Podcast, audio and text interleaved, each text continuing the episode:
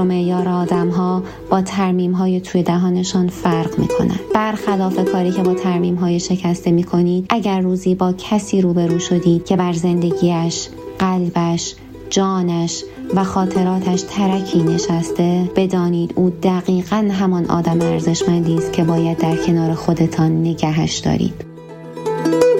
ما باید بلد باشیم که چطور شکست بخوریم. از این جهت که بعد از شکست باید چه کارهایی انجام میدیم و لازم نیستش که کارهای عجیب و محیر و بکنیم. اینجا میگن hero dentistry یعنی کارهای قهرمانانه بخوایم بکنیم که دندونی که واقعا از دست باید بره یا از دست رفته است یا پروگنوز پایینی داره رو حفظ نکنیم. هرچه ریز شکست ها توی زندگی هر فردی بیشتر باشه اون پیروزی ماژوری که به دست میاره بزرگتره و دستاورد ارزشمندتری توش نهفته است. حالا من سرنگ تزریق تو دستم بی هم نزده بودم. یعنی این سرنگ پشت دستم قایم کردم. ولی خب خدا رو شکر که اصلا اون دختر به من محل سگم نذاشت. اصلا همین ترسا و شک ها باعث شد که دنبال رشته رادیولوژی اما متاسفانه هنوزم این شک و ترس همراه تک تک لحظه هم هست. باز همین جوری این مشکلات ادامه داشت. مشکلات عجیبی که هر چند وقت یه بار این مراجعه می‌کرد یا تلفن می‌زد و خیلی عصبانی و ناراحت که من از وقتی که ایمپلنت گذاشتم پام درد می‌کنه. شاید به نظرتون خنده دار بیاد ولی واقعا این feedback ی بود که به ما می‌داد. دندون پزشکی نمیاد. failure ش رو برای دوستاش تعریف کنه. من حتی دوستهای صمیمی خودم وقتی شکستهاشون رو برای من تعریف می‌کردن که من مورد مشابهی رو تعریف کنم و اونا در ادامش بخوام بگن که تجربه مشابهی داشتن. حالا تو این ازدواج شکست خورده ای که بین من و دندان پزشکی شکل گرفته بود شور عشق وارد شد. اما یه بار دیگه سراب عاشقی برباد رفت. یه بار دیگه دندون پزشکی به من خیانت کرد. پیروزی شکست رو نباید فقط در فعالیت فردی و حرفه شخصی دید و باید اونو بست داد به کل اون جامعه و تنها در این صورت هستش که ما می‌تونیم که یک موفقیت جمعی رو تجربه بکنیم درسته اون به صورت مقطعی باعث شکست بود بر من. که شکست محسوب می شد ولی در بلند مدت زندگی حرفه این تجارب اون دوره واسه موفقیت خیلی زیادی بر من شد. دندان پزشکی با مجموعه شکست هایی که داره شغل افسرده کننده ای حساب بشه. ولی خوشبخت دندان پزشکی است که بتونه این تجربیات تلخ رو از شخص خودش جدا کنه. و دیدم که اتفاقا استادم درست می‌گفت. گاهی آدم میبازه ولی از دور که نگاه می‌کنه بعد از گذر زمان که نگاه می‌کنه می‌بینه که خیلی خیلی برده. منتها چیزی که من دیدم یک فرهنگ کار کلینیکی بود. یک دوگانه دندان پزشک کلینیک کار کن و حالا دندان پزشک متعهد به textbook و چیزایی که از دانشگاه یاد گرفته بودی. اون شب گذشت. خوشبختانه بیمارم ازم شکایت نکرد. نه اینکه از شکایت و رفتن به محکمه قضایی ترسی داشته باشم.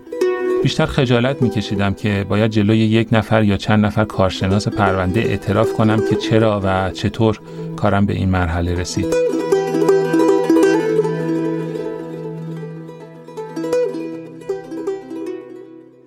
سلام دوستان. من سیامک شایان هستم و این 24 مین اپیزود بیستوری و 14 مین اپیزود میانی این پادکسته که در تیر ماه 402 منتشر میشه.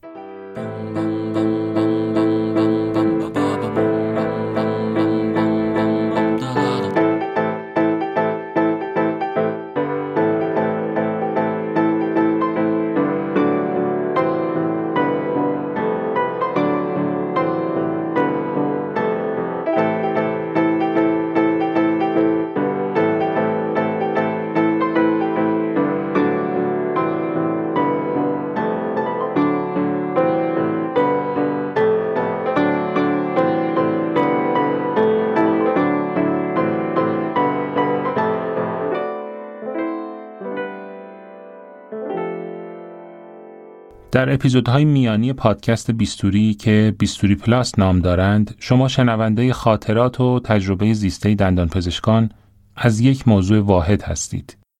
این بار تصمیم داریم به سراغ تجربه زیسته دندان پزشکا از شکست بریم و خاطرات اونها را از شکست هایی که در پروسه درمان تجربه کردند یا ناکامی هاشون در تعامل و ارتباط با بیمار یا پشیمانی از انتخابها در مسیر زندگی حرفه‌ایشون به عنوان یک دندان پزشک بشنویم.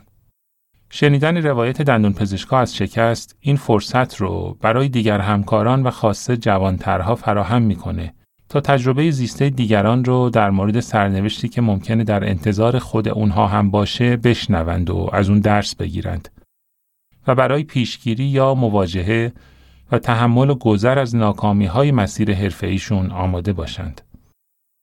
این 24 مین اپیزود بیستوری و 14 مین اپیزود میانی این پادکسته که در تیر ماه 402 منتشر میشه.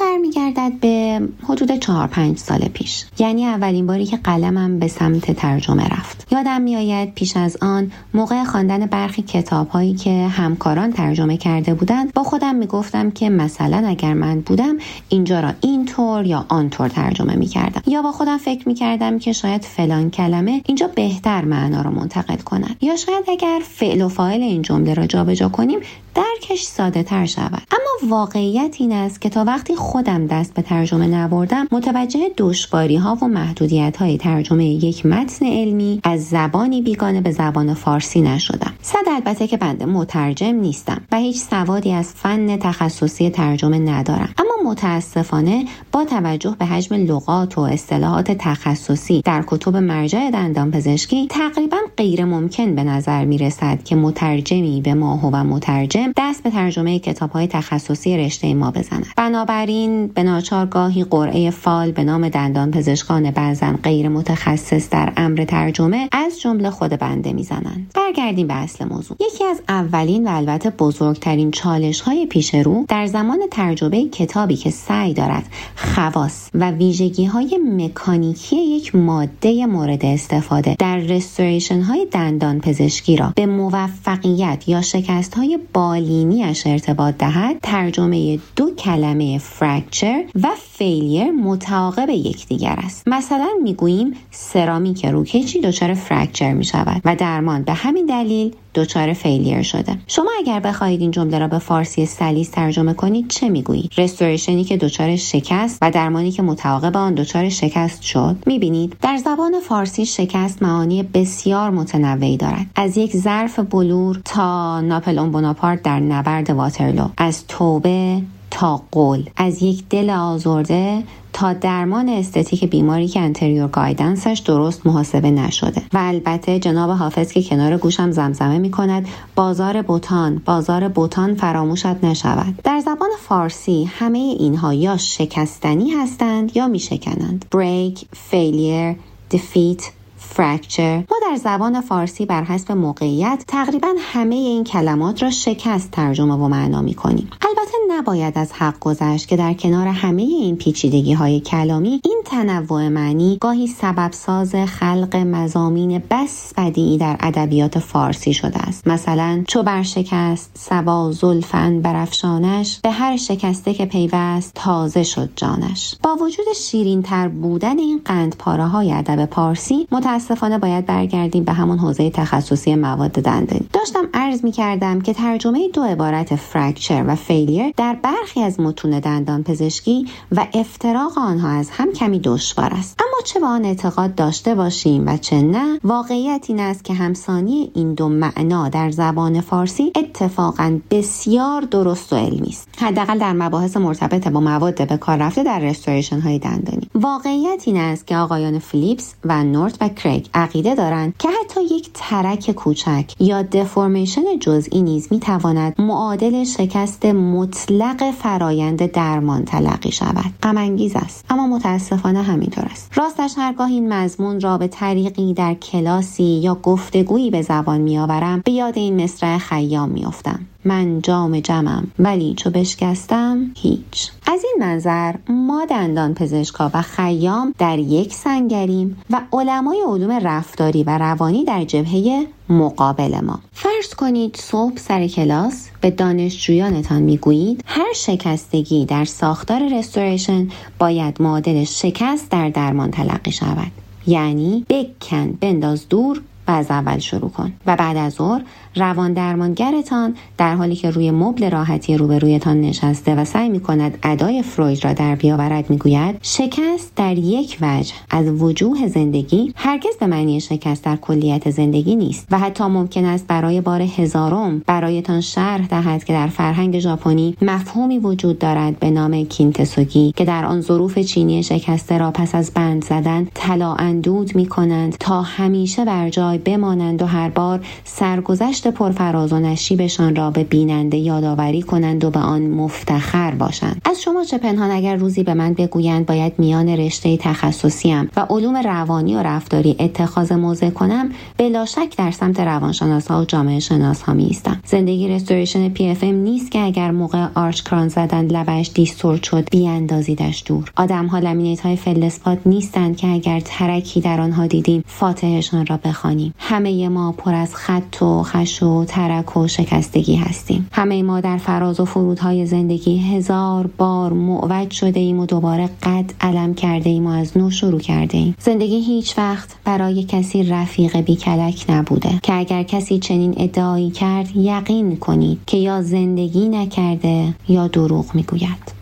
خوشمان بیاید یا نه ما در دنیای یک بار مصرف ها زندگی می کنیم دنیای بکن بنداز دورها. دنیایی که در آن دیگر سوراخ جوراب هایمان را نمی دوزیم دورشان می اندازیم و یکی دیگر می خریم دنیایی که بر محور دیدگاه های مواد دندانی می گردد اما ما هنوز همان آدم های سابقیم. ما هنوز دلهایمان معروفند به شکستن. ما هنوز به خدایی ایمان داریم که به موسا گفت انا اندل قلوب المنکسره. من به عنوان یک متخصص مواد دندانی ارز می کنم متر و معیار آدم ها با ترمیم های توی دهانشان فرق می کنند برخلاف کاری که با ترمیم های شکسته می کنید اگر روزی با کسی روبرو شدید که بر زندگیش قلبش جانش و خاطراتش ترکی نشسته بدانید او دقیقا همان آدم ارزشمندی است که باید در کنار خودتان نگهش دارید. اصلا من کی هستم که بگویم؟ لسان الغیب می‌گوید. بکن معامله ای وین دل شکسته بخر که با شکستگی ارزد به صد هزار درست.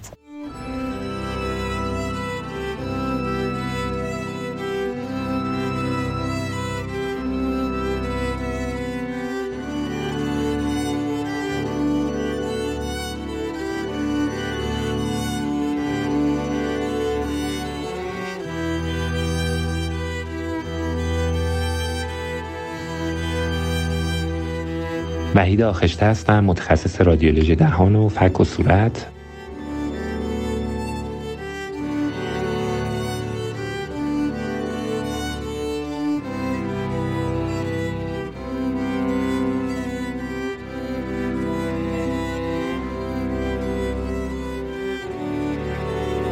صحبت کردن در مورد شکست می‌تونه هم سخت باشه هم آسون من فکر کنم که شکست سرنوشت و تقدیر انسان است و در واقع هیچ راه فراری از شکست خوردن نیست. ما به عنوان یک انسان برنامه ریزی می‌کنیم هدف گذاری می‌کنیم و در مسیرها و در واقع حوزه های مختلفی در زندگیمون قدم می‌گذاریم و به تناسب تلاشمون ممکنه که شکست بخوریم یا موفق بشیم. بنابراین از این راه گریزی نیست. منم به عنوان یه آدم در وهله اول و بعد به عنوان یه دندان پزشک در مسیر زندگی چه زندگی شخصی و چه زندگی حرفه ایم در واقع شکست های زیادی رو داشتم. اما مهمترینش و بزرگترینش که برام خیلی در واقع یادآور روزهای سختی هست و اتفاقا در واقع یه جور شکست حالا در زمینه حرفه ای برام محسوب میشه. برمیگرده به دورانی که تازه فارغ التحصیل شده بودم از دوره عمومی و یک سال خیلی سخت مطالعه کرده بودم و دوست داشتم که به صورت استریت وارد دوره رزیدنتی بشم. اما به دلیل مسائلی که پیش اومد در زندگی شخصی مثلا نتونستم امتحان بدم. یعنی یک سال تلاش و کوشش شبانه روزی من خیلی راحت در واقع به هدر رفت. و در واقع این شاید برای خودم شخصا فکر می‌کنم که بزرگترین شکست حرفه‌ای بود که من باهاش مواجه شدم. اما حالا خیلی نمی‌خوام به جزئیات اون مسائلی که در اون زمان برام اتفاق افتاد بپردازم و بیشتر دوست دارم در مورد تجربیات بعد از اون شکست صحبت کنم که فکر می‌کنم شاید گفتنش برای بقیه هم راهگشا باشه.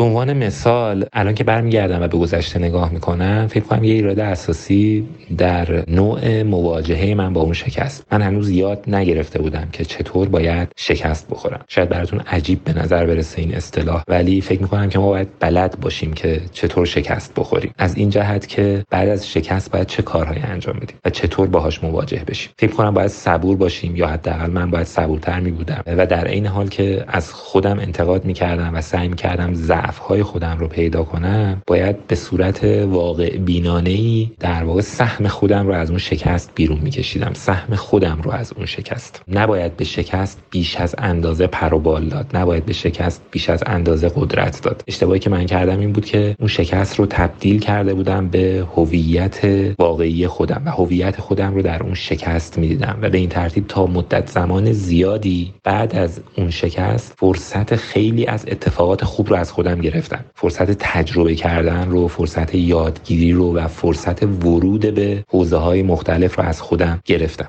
به علاوه موضوع دیگه ای که در اون زمان خیلی منو آزار می‌داد این بود که در واقع فکر می‌کردم که من تنها شکست خورده این دنیا هستم.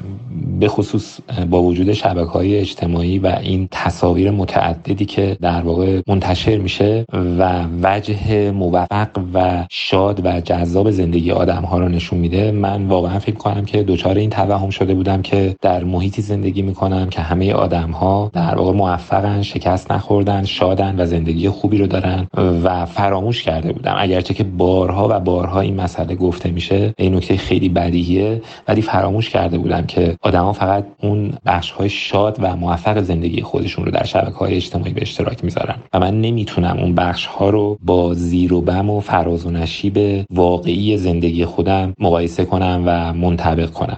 و به این ترتیب تا مدت زیادی فکر می‌کردم که واقعا من فقط شکست خوردم و بقیه موفقم و شادم و زندگی خیلی خوبی دارن.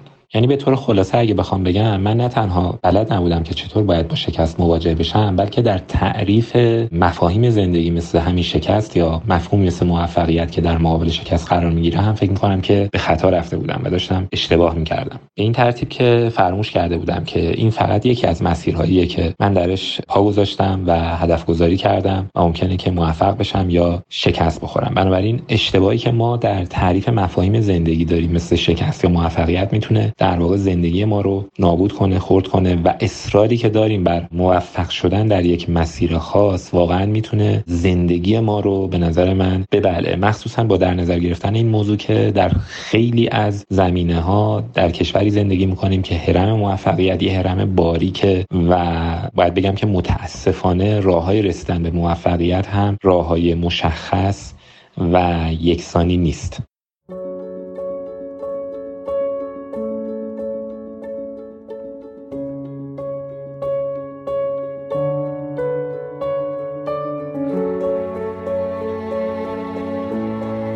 ملی توکلی هستم فارغ تحصیل دانشگاه شهید بهشتی سال 1379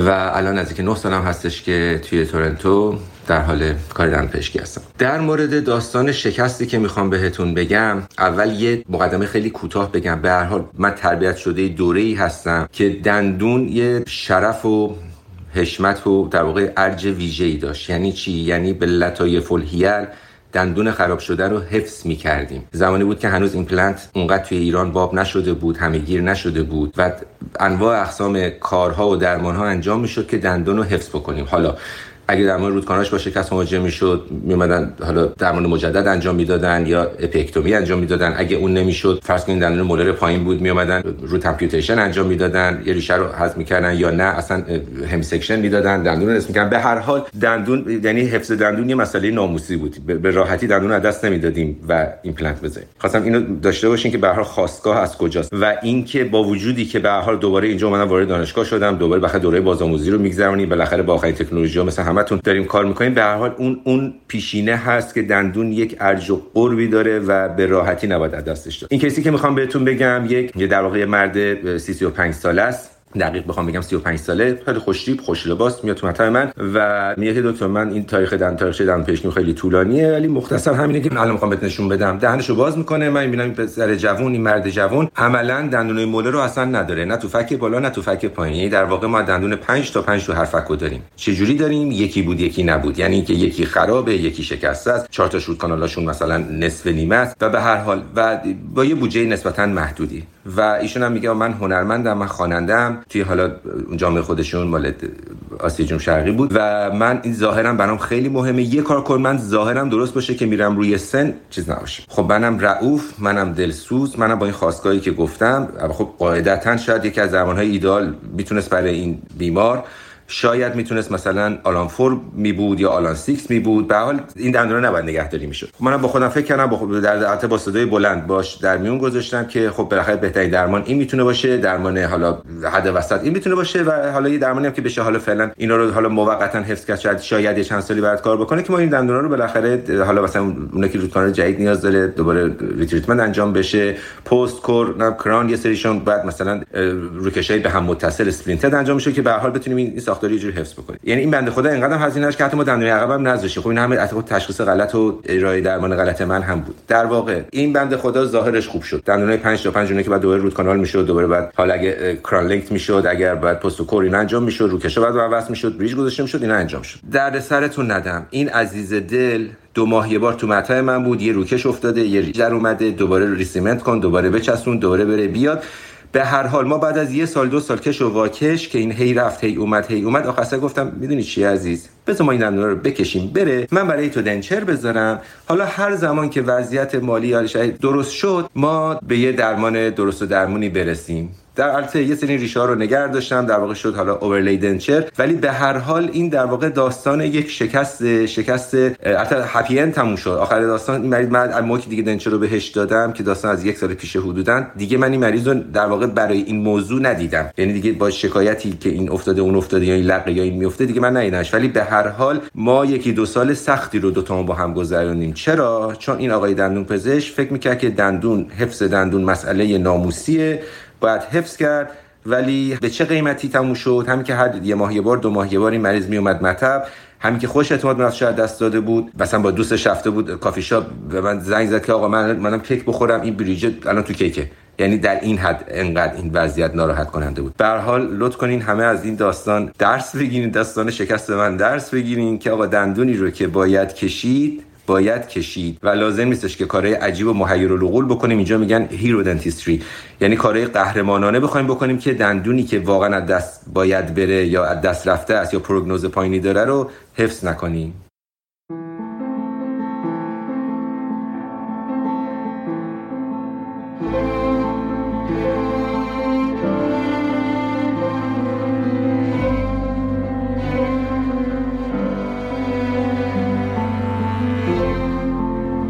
الهام افراز هستم دندان پزشک و متخصص بیماری های دهان.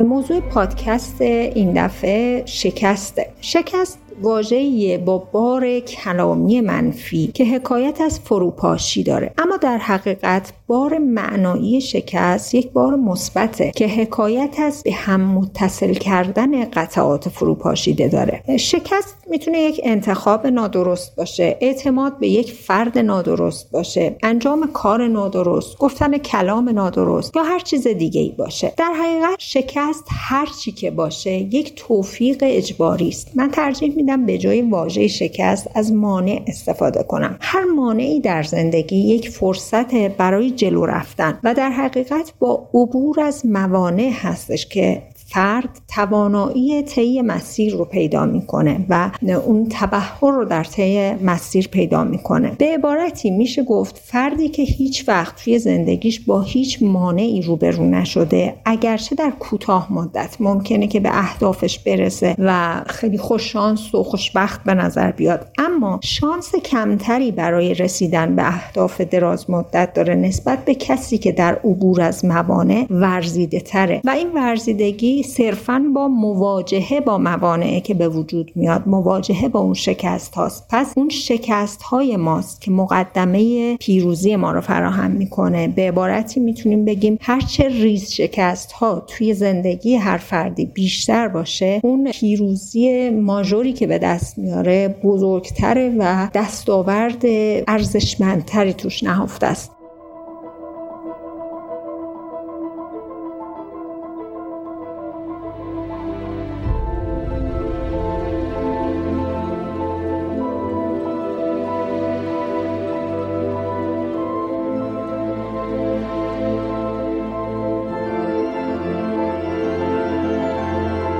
مجید هستم. میری؟ سرباله پیش کسوت رو فکر کنم راحت کردم. الان تو سرازیری فسیل شدنم.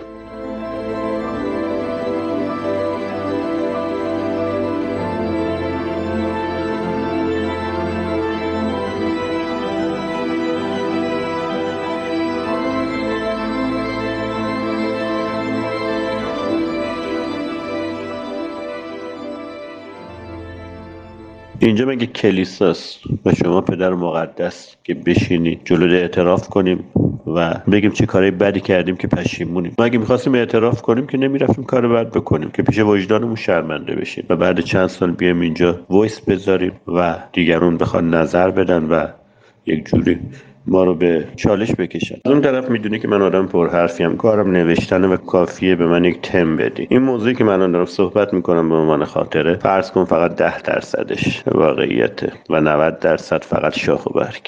سوال اصلا جذابیتی نداره. خیلی سخته خیلی وحشتناکه. ببین ما یک غلطی می‌کنیم. روز اول دوم سوم چهارم ماه اول. بعد سال اول ناراحتیم. پیش اون وجدانه شرمنده که چرا کثیف شد. ولی به مرور گذشت زمان رنگ میبازه و کم کم کم کم محو میشه. حالا تو می‌خوای ما رو به چالش بکشی بیستوری و میگی اون اتفاق بعدی که آزارت میده رو بیار جلو وسط. پهنش کن تا ما به عنوان شنونده بخوایم نظر بدیم یا کامنت بذاریم و الی آخر. خیلی سخته. برای من خیلی سخته. و این محو شدنه باعث شده حداقل آرامش داشته باشم. نه اینکه خیلی آروم باشه ولی خب حداقل فراموشش کردم. الان باید بگردم چی رو کاوش کنم که بذارم جلوی تو؟ اوایل مطب زده بودم. خب قطعا مشکلات مالی داشتم. خب در مطب روی همه باز بود. یک روز بعد از ظهر اگر چهار و نیم بیمارم بود چهار در زدم. یه زمانی یک مطب زدی زیر بار قسط و قرض نشستی و تن به هر کاری و هر بیماری میدی. هر کاری رو باید انجام بدی. این جزء فراموش نشدنی و لاینفک یک دندان پزشکه. جزء زندگیشه. یعنی هیچ کس از اون اول با کلاس کار نمی‌کنه. بیماری خوب update داشته باشه که اذیتش نکنن. باید بگرده برای خودش جمع کنه و قطعا زمانی که نیاز داره این سبد و تورش بیشتر پهن می‌کنه در رو باز می‌ذاره با همه سر و کله می‌زنه. و جالبه که بعد از 20 سال برمیگرده نگاه می‌کنه مثلا اون بیمار میاد با خودش علامت سوال میشه براش. wow اینو من به چه عقلی دیدم؟ این آدم من به چه عقلی دیدم؟ این خانم یا آقا رو من چرا دیدم؟ من که نمی‌تونم تحملش کنم ولی چرا دیدم؟ خب چرا دیدم؟ خاطر که نیاز داشتیم تن به هر کاری بدیم. ما وظیفمون دندون پزشکیه. این مسلمه ولی اینکه تن به هر کاری بدیم برای پول نامسلم. آقای اومد 63 الی 67 سال از این تیپ های خاص. آدمای کپل قد کوتاهی هستن کت شلوار کرم تنشون می‌کنن پیرن سفید با کفشه واکس زده تیپشون بیشتر به این معمارای بازنشسته می‌خوره. موهاشون ریخته چند تا لاخ از اون ور به اون ور با آب شونه کشیدن. از همه مهمتر به یک Google translator نیاز دارن. این مترجمه معمولا یا همسرشه یا دخترش و به ندرت پسرش شاید هم نوش و عروسش. یعنی تو باید ریز ریز توضیح بدی به اونا اونا باز ترجمه کنن منتقل کنن به این آدم. از آخرم هیچی نفهمه و همراهیش تصمیم گیرنده باشه. فرض کن یک همچین آدمی با این آناتومی با این شکل و با این وضعیت که همتون می‌دونه چی شکلیه اومده بود توی مطب من ساعت چهار. حالا منم می‌خواستم کار انجام بدم. نشست می‌بینید با شک و تردید با شبهه نگاش کردم گفتم باز کن. باز کرد. خیره شد به افق. افق من پنجره است پر از گل. اون زمان گل نداشتم. افقم آفتاب بود. یعنی نور خورشید یک کله مله پرده ها میتابید توی چش بیمار. یعنی بیمار مجبور بود به بنده چشش و اشک میومد یک حالت خاصی بود. هم عرفانی هم از دهنده. خیلی سخت. خودم مشکل چیه؟ گفت درد دارم. حالا اون چیزی که می‌خوای بگم درد دارم یک دهان بود. کام بالا. تمام دندونا رو ex کرده بودن. دو تا canine مونده بود که اون لابراتوار دندونسازی یا دندونسازش این دو تا دندون canine یا نیشو نگه داشته بود که پروتز کامل بسازه و به حال به اینا وصل بشه برای راحتی بیمار. خب من نگاه کردم معاینه کردم گفتم خب مسلم درد داره دیگه نمی‌بینی بالش ورم کرده. و نگاه کرد گفت اذیتم آبش میاد. گفتم که خب طبیعی اینو ترشحات سالکوس دیگه. به هر حال زمانی که می‌خواد ورم کنه یک سری ترشحات هم از دور دندون میاد بیرون و باعث میشه که تو احساس کنی آب تو دهانت جمع شده. خب ولی خب دردم دارم یک کم خب اونم طبیعیه دیگه. تازه شانس بودی ورم کرده دردش کمتر. اگه ورم نمی‌کرد دردت بیشتر بود. خب بخاطر چرکشه. گفت تار می‌بینم. گفتم خب طبیعی تار ببینی. ببین این ورمه فشار میاره رو کره چشم. تو قسمت زجاجیه زجاجیه فشار میده به شبکیه. شبکیه هم یک کله میاد رو قرنیه. بعد چی کار میشه؟ تو تار می‌بینی. خب درستش کن. گفتم نمیشه. فقط بکشی بین باید بکشی بندازی دور. خب نمی‌تونم زش میشم. گفتم خوشگلترشو برات می‌ذارم. ناس با کلاس مرتب. نگام کرد. نگام کرد و دوباره گفت که خب حداقل برام عینک بزن. خیره شدم تو صورتش. گفت نیازی نیستش. من مشکلی ندارم. چرا عینک بزنم؟ خوب می‌بینم. خب ولی من بد می‌بینم. برم به این برادر من. اونی که باید کار کنه منم نه تو. بد دیدن تو به من ربطی نداره. برگشت گفت ولی من با جفتش مشکل دارم. واقعا داره آب میاد درد داره اذیتم تار می‌بینم. منم خیلی محکم تو صورتش وایستادم گفتم خب گفتم که ترشحات sulcus ه که من نمی‌تونم برای تو تخته سیاه بذارم بخوام توضیح بدم. اینو باید بکشی راحت کنی خودت تو جفتشو برات می‌کشم یکی از اون بهترم برات می‌ذارم کامل. بی‌حسی رو حاضر کردم بودم باز کن می‌خوام بی‌حسی بزنم. برگشت گفت بی‌حسی برای چی؟ گفتم خب تزریق کنم دردش کمتر بشه. مشکلی نیستش. تو این فضایی که بودم و تو این بحث که این مبهوت شده بود و داشت به من نگاه می‌کرد و ضد حال خورده بود و واقعا هیچ ارتباط کلامی و بستری بین ما دوتا نمی‌تونست برقرار بشه. نه اون می‌تونست مشکلشو بگه نه من. یه وقتی کم در می‌زنم یک سرسره تو مطب پیچید و بعد یه خانم جوونی که دخترش بود آمد تو بدون سلام به من. بابا اینجا چرا نشستی؟ گفت خب نشستم دیگه. گفتم بفرمایید شما. اصلا دختر من محل نذاشت بابا اشتباه اومدی. اینجا که چشم پزشکی نیست یک طبقه پایین تره نگفتم بشین اون پایین تا خودم بیام ببرمت بالا. حالا من سرنگ تزریق تو دستم بیهسی هم نزده بودم. یعنی این سرنگ رو پشت دستم قایم کردم. این وقتا تو میمونی چجوری حق به جانب بشی؟ چطوری صحبت کنی؟ چطوری طرف رو راضی کنی که اشتباه از جانب اون یا همراهیش بوده؟ ولی خب خدا شکر که اصلا اون دختر به من محل سگم نذاشت. همین که داشتن در خارج می شدن رو به دخترش کرد و گفت تو راست میگی. یک الف بچه آمپول گنده دستش گرفته می‌خواد چشای منو خوب کنه. مگه قرار نبود یک جایی بریم که به هم عینک بدن حالم خوب بشه؟ اون نگاه تحقیرآمیز و خرد کننده دخترش وقت خروجه. اون نگاه کردن یک وری و اینکه نشون می‌داد همه چیز رو فهمیده اونقدر تحقیرآمیز بود اونقدر منو خورد کرد و اونقدر منو شکست که تا سالها درگیرش بودم. درگیر اینکه چرا یک شرح حال ساده نگرفتم یک هیستوری معمولی. با آدمی که قابل ارتباط نبود ولی می‌شد چهار تا سوال معمولی ازش کرد که برای چی به مطب دندان پزشکی اومد. و این تجربه بد و ناگواری بود که سعی کردم سالهای بعد تکرارش نکنم.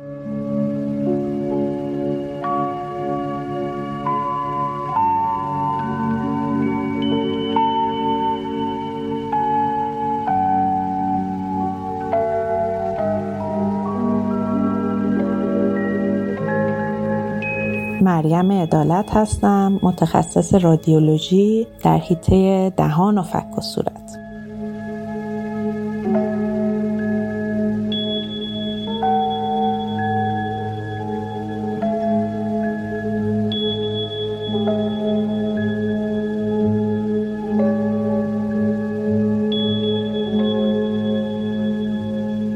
به واسطه رشته تخصصی که انتخاب کردم سابقه خیلی کوتاهی در انجام کارهای کلینیکی دارم. بیشتر خاطراتم هم برمیگرده به زمان دانشجویی و چند سالی که کار کلینیکی انجام می‌دادم. اما همین زمان محدودم سرشار از خاطرات شکست هست. خاطراتی که به وضوح یادم میاد و تصویرش توی ذهنم ثبت شده. مثلا یه خاطرم برمیگرده به واحد درسی پروتز کامل که با دقت و حساسیت خیلی زیاد زیر نظر اساتیدمون برای یه مریضی که بیدندونی کامل داشت و ریج نسبتا خیلی خوبی هم داشت پروتز ساختم. اما در مرحله نهایی پخت denture نمی‌دونم چی کار کردم اصلا که این پروتزی که قبلا هم seal مناسب و خوبی داشت اصلا توی دهن مریض گیر نداشت و اونقدر reline اش کردم و occlusion ش رو تنظیم کردم که آخر سر خدا منو ببخشه یه چیزی تحویل مریض دادم. یه خاطره واضح دیگه من برمیگرده به زمان زمانی که اولین extraction رو می‌خواستم انجام بدم. یه دندون central پایین رو انتخاب کردم با ترس و لرز بی‌حسی رو زدم و اولین فشار buccal ی که وارد کردم زیر دستم متوجه شدم که تابلو باکالی شکست. همونجا بود که درجا عرق سرد از پیشونیم جاری شد و تا پایین صورتم راهش رو ادامه داد. با بدبختی دندون رو خارج کردم و همینطور مضطرب و رنگ پریده بودم که حالا چی می‌شد چیکار باید بکنم که مریضم که خانم مسنی بود بلند شد و بغلم کرد و از بین همون گاز استریلی که جای دندون کشیده شدهش گذاشته بودم از من تشکر کرد و گفت خیلی زحمت کشیده عزیزم. در دوران کاری اما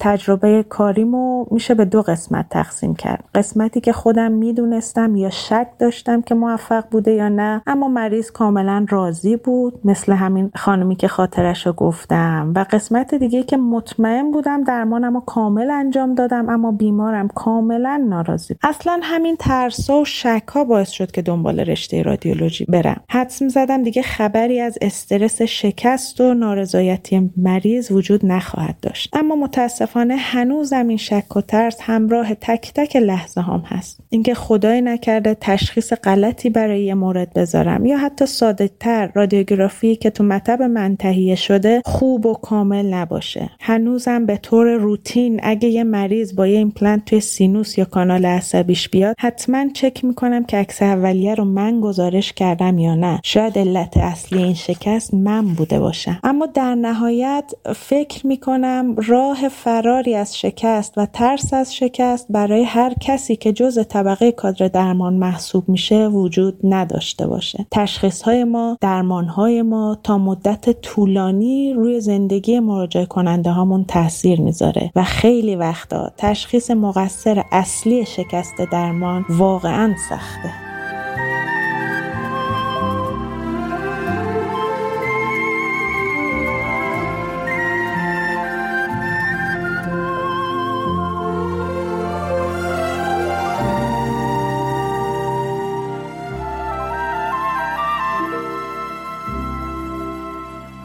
من علی رضا آشوری هستم دندان پزشک روزنامه نگار و بابت این گرفتگی صدا هم از همه شما عزیزان عذرخواهی می‌کنم.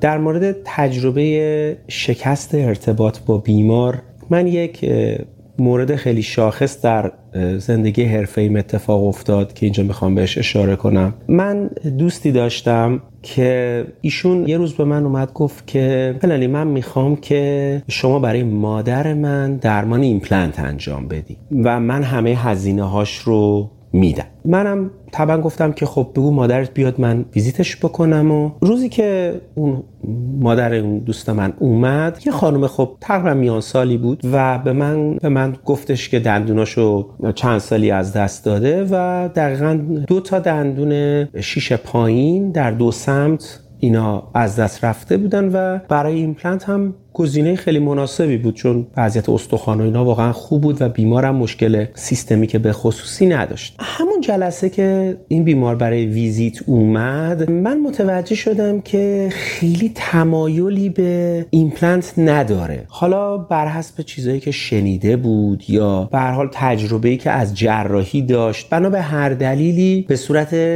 ضمنی ابراز می‌کرد که من خیلی دلم نمی‌خواد ایمپلنت بگیرم. من زمانی که این بیمار رو دیدم. خب یه مقدارم اوایل دوره کاریم بود و تجربه خیلی زیادی خب طبعا نداشتم. متاسفانه به این نکته زیاد توجه نکردم. و بعد جلسات بعدی که باز بیمار اومد برای اینکه حالا ما رادیوگرافی ها رو کنترل بکنیم و در واقع طرح درمان نهایی بکنیم یه بار دیگه هم به من اشاره کرد که من اصلا دلم می‌خواد اینجا bridge بذارم و نمی‌خوام ایمپلنت بذارم.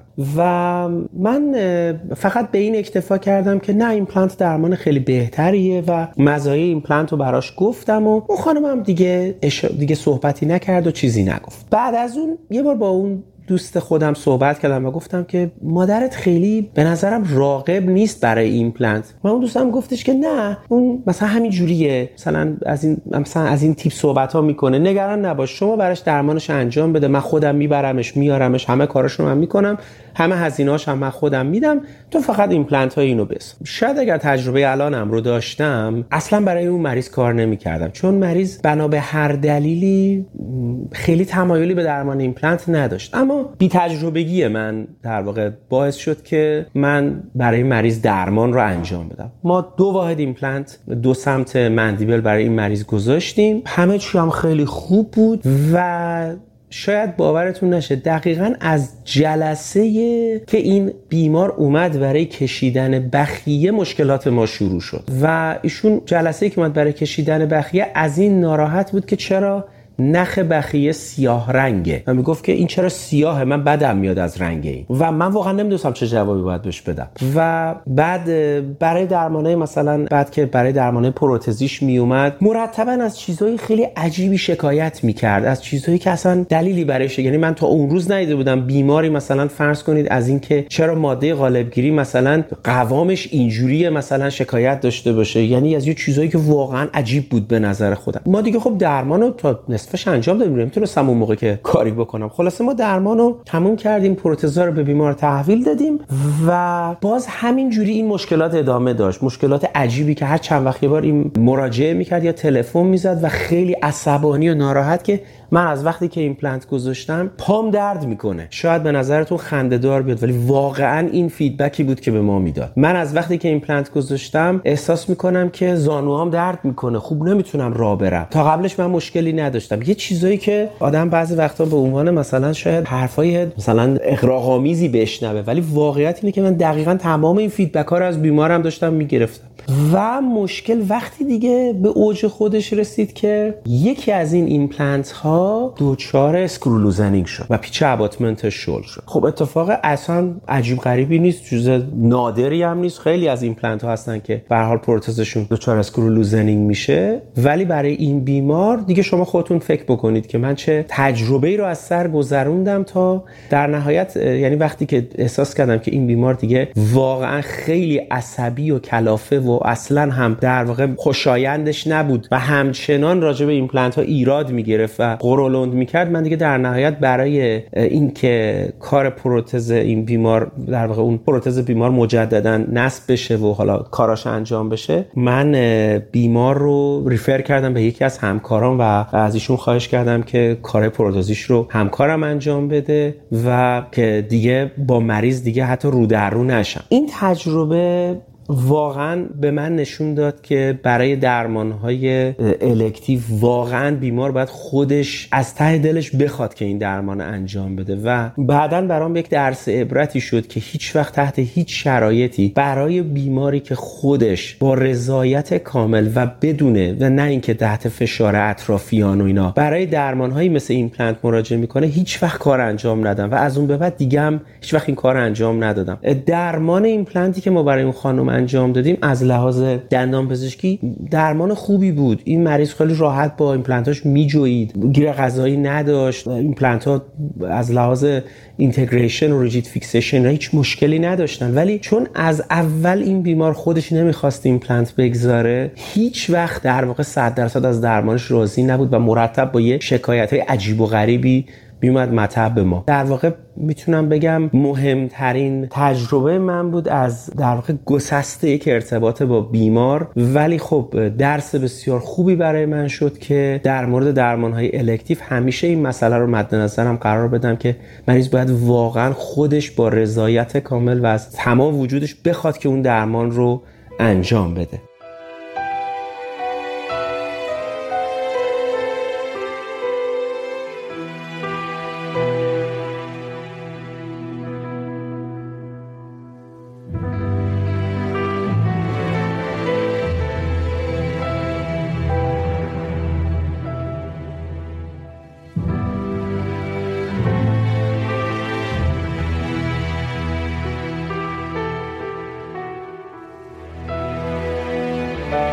سلام من رها یوسف نژاد دندون پزشک عمومی هستم.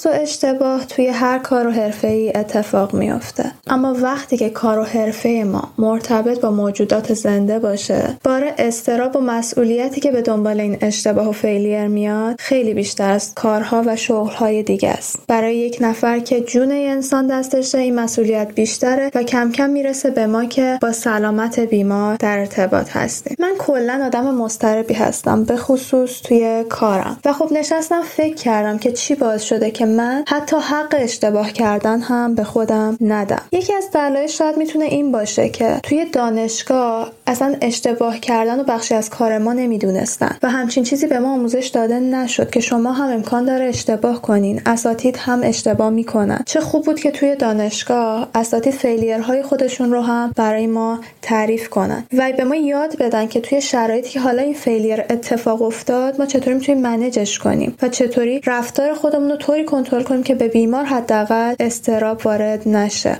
و یه بخش دیگهش که بخش خیلی مهمی هم بود این بود که من دیدم دندون پزشکا درباره همه چیز تقریبا با هم صحبت می‌کنن. ولی هیچ دندون پزشکی نمیاد فیلیرش رو برای دوستاش تعریف کنه. من حتی دوستهای صمیمی خودم وقتی شکستهاشون رو برای من تعریف می‌کردن که من مورد مشابهی رو تعریف کنم و اونا در ادامش بخوام بگن که تجربه مشابهی داشتن. و همین که به من می‌گفتن که برای اونها هم پیش اومده این واسه من قوت قلب می‌شد که من صرفا اینکه این اشتباهو کم باعث نمیشه دندون پزشک بدی باشم و لازم نیست انقدر اعتماد به نفسم کاهش پیدا کنه. و اینجوری شد که من تو صفحه اینستاگرامم یه استوری گذاشتم با یه question box و از همکارا خواستم که failure هاشون رو برای من تعریف کنن که من بدون mention کردن اسمشون به اشتراک بذارم. و اونجا بود که دیدم که همکاری که 5 سال یا 10 سال بیشتر از من سابقه کاری دارن یا متخصصایی که خیلی کاراشون عالیه واقعا کیفیت کارشون اون اشتباهاتی که من انقدر اضطراب دارم که انجام بدم رو توی این مدت کاری انجام دادن. و من هم 100 درصد حق اشتباه کردن دارم. و اگه اشتباه کردم دندون پزشک بدی نیستم صرفا به خاطر اون یک اشتباه. خب از شکستای خودم بخوام یه خاطر تعریف کنم. من اوایل تر هم یه بیمار به من مراجعه کرد که دندون شیش بالاش رو می‌خواست اکس کنه. و من توی عکس رادیوگرافی واضحا دیدم که این دندون هیچ فاصله با سینوس نداره. و می‌دونستم که امکانات کافی برای انجام جراحی یا جمع کردن این failure به هر حال من توی طرح ندارم. اما بازم شروع کردم به luxe ه کردن دندون و می‌خواستم با forceps درش بیارم که ریشه palatal در حد دو میلیمتر شکست. اونجا بهترین کار این بود که من دستکاری نکنم ریشه رو اما من بازم با elevator رفتم توی socket و یهو احساس کردم که زیر دستم خالی شد. اون لحظه خب خیلی اضطراب گرفتم و مانور والسالوا رو گفتم بیمار انجام بده. و خب متوجه شدم که واقعا سینوس پرفوریشن رو انجام دادم. هول شدم زنگ زدم به استادم هماهنگ کردم و ارجا دادم متخصص. و خب من این استراب کاملا به بیمار هم منتقل کرده بودم. بعدن که بیمار مراجعه کرد به متخصص معلوم شد که اون اندازه که من پرفورش انجام دادم انقدر کم بود که در حد یک تا دو میلیمتر بود و اصلا کاری لازم نبود برای بیمار انجام بشه. دیگه نهایت من خودم یه بخیه فیگر اف 8 می‌زدم می‌تونستم به بیمار بگم بره. و اصلا لازم نبود اونقدر استراب نه به خودم نه به بیمار وارد بشه. تو اینجا دلیل استراب من چی بود؟ دلیلش این بود که من اطلاعات کافی نداشتم که چطوری اون فیلیر رو جمع کنم. و علاوه بر اون تا حالا هیچ وقت از طرف اساتید یا دوستا و همکاران مورد مشابهی برای من تعریف نشده بود. یعنی من فکر می‌کردم تو اون لحظه من تنها دندون پزشکم که داره این شکست رو ایجاد می‌کنه و برای کس دیگه امکان نداشت پیش بیاد. و این خب خیلی حس بد بیشتری به آدم میده و استراب مضاعفی روی آدم می‌ذاره. بعد این اتفاق من رفتم سراغ مطالعه textbook و مقالات برای management sinus perforation و همین مطالعه باعث شد من یکم اعتماد نفسم دوباره بره بالاتر و علاوه بر اون صحبت کردن دربارش با دوستان و اینکه اونا هم شکستای مشابهشون رو بهم گفتن باعث شد یکم حالم بهتر بشه. برای بهتون توصیه می‌کنم. اگه اتفاقی براتون افتاده با دوستای صمیمیتون در میون بذارین. ببینید اونا هم همچین اتفاقی براشون افتاده یا نه. چون 100 درصد برای یه نفر که دندون پزشکی کار می‌کنه حداقل یه بار تو زندگیش این failure ها اتفاق میافتن. و علاوه بر اون مطالعه کنین. textbook مقالات سوال کردن از اساتید. و اطلاعاتتون رو ببرین بالا که به دنبالش اعتماد به نفستون هم افزایش پیدا کنه. حالا خاطره یه شکست دیگه بخوام تعریف کنم. یه بار یه بیمار 15 ساله یه دختر خانم به مراجعه کرد بود که اضطراب شدید و ترس از دندون پزشکی داشت. این بیمار خیلی به سختی بی‌حس شد. من دندون شیشش رو هم می‌خواستم endo کنم. و بعد که شروع به کار کردم هر بار که فایل رو تو دست من می‌دید بیمار faint می‌کرد. یا حتی برای عکس رادیوگرافی که لازم بود فایل توی دهانش باشه وسط رادیوگرافی هم faint کرد. و من برای بیمار دو جلسه کار کردم و آماده سازی رو تموم کردم. و بعدش دیدم که واقعا نمی‌تونم دیگه برای این بیمار کار کنم و ارجاعش دادم. حالا می‌خوام بگم که من چرا از اول این بیمار رو ارجاع ندادم؟ چون کار درست این بود که وقتی می‌بینم انقدر دارم اذیت میشم و بیمار همچین کیس سختیه خب من ارجاش بدم. من دندون پزشک تازه کاری هستم و خب این ارجاع دادن تو ذهن من این بود که الان بیمار فکر می‌کنه که من این کار رو بلد نیستم یا صلاحیت لازم برای انجام این کار ندارم و خب این به من استراب وارد می‌کرد.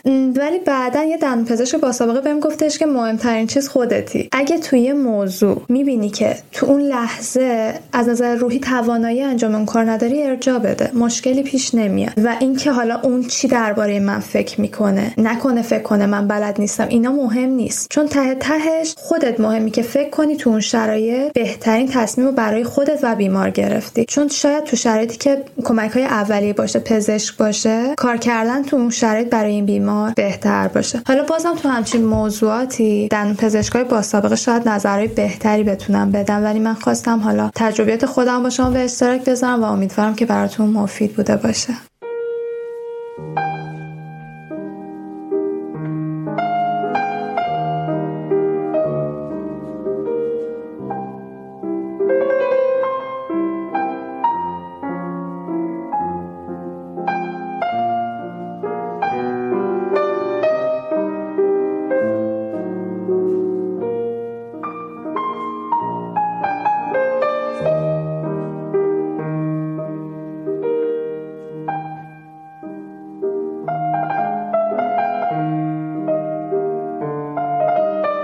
خدا دکتر سید امین همایونی متخصص ارتودنسی هستم و روایت خودم رو پیرامون مسئله شکست در این پادکست بازگو می کنم.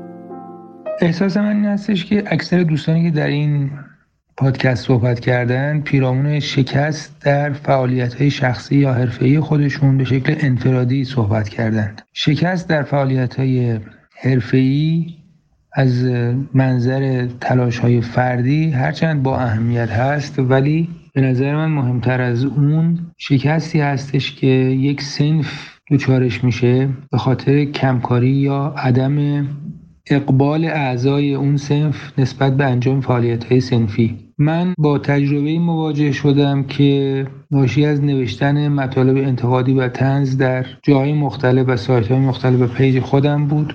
البته کم و بیش نوشتن من باعث می‌شد که ایجاد سوء تفاهم بکنه و اینجا اونجا می‌دیدم که خیلی خوششون نمیاد از لحن نوشتن یا مطالبی که احساس می‌شد که دچار سوء برداشت میشن این عزیزان. ولی در یک مورد خاص باعث شکایتی از همکاران در حدود 900 کیلومتر دورتر از محل زندگی من از من شد و این شکایت نتیجهش این شد که من بارها و بارها مجبور شدم که به اون شهر مراجعه کنم مریضای خودم رو کنسل کنم مطب خودم رو در اون روز ببندم هزینه بلیت هواپیما و رفتن و اومدن رو بپردازم و نهایتا هم البته به نقطه ای که اون همکار انتظارش رو داشت نرسید. و این باعث شد که من دچار سرخوردگی شدم. یه مدتی کلا نوشتن مطالب انتقادی رو متوقف کردم. کماکان هم البته احساس می‌کنم که جامعه دندون پزشکی آمادگی لازم رو برای شنیدن انتقاد نداره.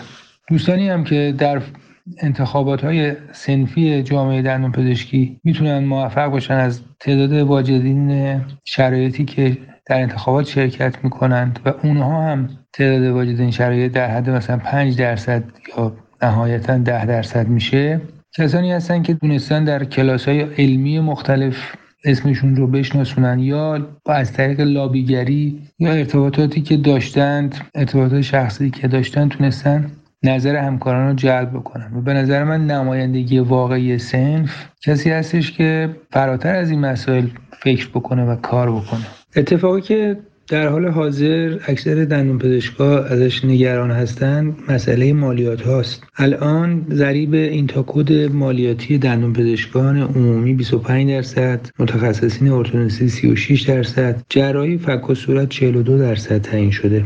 این ضریب اینتاکود باعث میشه که دندون پزشکان با همه مشکلاتی که داشتن از قبل با مشکلات جدیدتری مواجه بشن به نام دارایی و مالیات سنگین. در صورتی که به نظر من اگر نمایندگان سنفی ما می‌تونستند خوب چانه زنی بکنن و خوب نمایندگی بکنن و حمایت دندون پزشکان دیگر را داشته باشند و در انتخابات واقعی به موفقیت رسیده باشند و پیروز شده باشند این ضریب اینتاکل رو تغییر بدن و این ضریب ظالمانه که باعث میشه بخش زیادی درآمد دندون پزشکان به تاراج بره به ضریب پایینتری حداقل کاهش پیدا بکنه. ولی متاسفانه ما با خاطر نداشتن نمایندگان سنفی واقعی نتونستیم به جایگاه درستی در این زمینه برسیم. در نهایت صحبت خودم رو با این تاکید به پایان می‌برم که در حرفه دندون پزشکی اگر ما فقط فعالیت شخصی و حرفه‌ای انفرادی خودمون رو در نظر بگیریم و از فعالیت سنفی نگاه جامعه نگر به حرفه خودمون قافل بشیم می‌تونیم شکست رو تجربه کنیم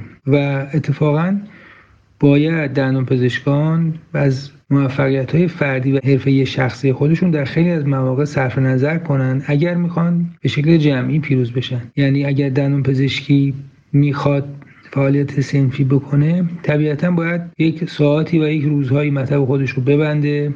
خیلی از کارهای شخصی و حرفه فردی خودش رو تعطیل کنه و تا به فعالیت جمعی برسه. و در نهایت هم کل اون حرفه هستش که از این اقدامات بهره میشه. و پیروزی شکست رو نباید فقط در فعالیت فردی و حرفه شخصی دید و باید اونو بست داد به کل اون جامعه.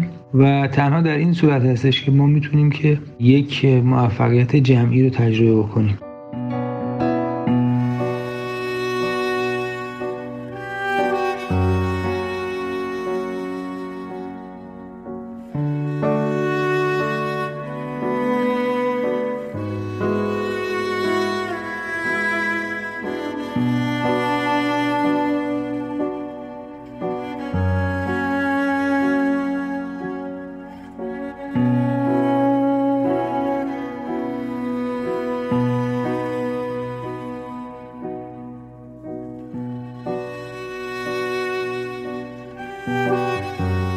سلام دکتر گلرخ سریا هستم جراح دندان پزشک.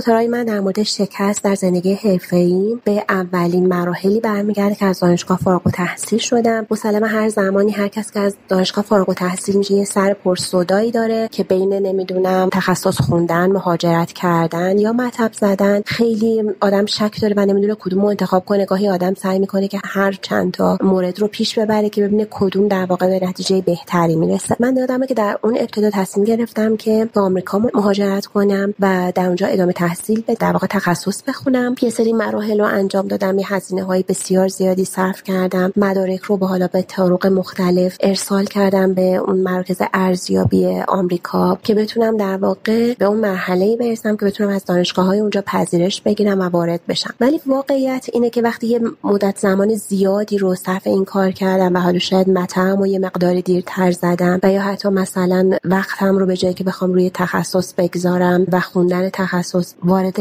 این وادی شدم و فکر می‌کنم یکی دو سال صرفش کردم. به این رسیدم که خب وارد شدم به دانشگاه آمریکا برای ما در واقع افرادی که تو جهان سوم هستن و مخصوصا در ایران با این تفاوت ارزش پولی که وجود داره یه مقدار سخته. یا باید ساپورت های مالی خیلی بزرگی داشته باشی که از اینجا تأمین بشه و هزینه دانشگاه پرداخت بشه. و یا اینکه کسی اونجا ساپورت مالیت بکنه که بتونی وام دانشجویی بگیری که مثلا برای کسی که از خارج از اون کشور میاد پیدا کردن همچین کسی که بخواد ساپورتر تو باشه و در واقع ضامن وام های دانشجویی باشه خیلی زیاده. به دلیل اینکه این هزینه های دانشگاه در اونجا خیلی زیاده و اون وام های دانشجویی که گرفته میشه خیلی سنگینه. به طوری که خود دانشجو بعد از فارغ التحصیلی باید سالها کار کنه که این هزینه وام ها رو بده. پس بنابراین پیدا کردن اسپانسری که بخواد ضامن تو باشه برای پرداخت این وام ها در صورتی که پرداخت نکنی کار بسیار سختیه. من موقع به این نشستم که ورود دانشگاه های آمریکا بعد از فارغ تحصیلی غیر ممکن نیست ولی در واقع شرایط خیلی خاصی رو میطلبه که فکر می‌کنم که خیلی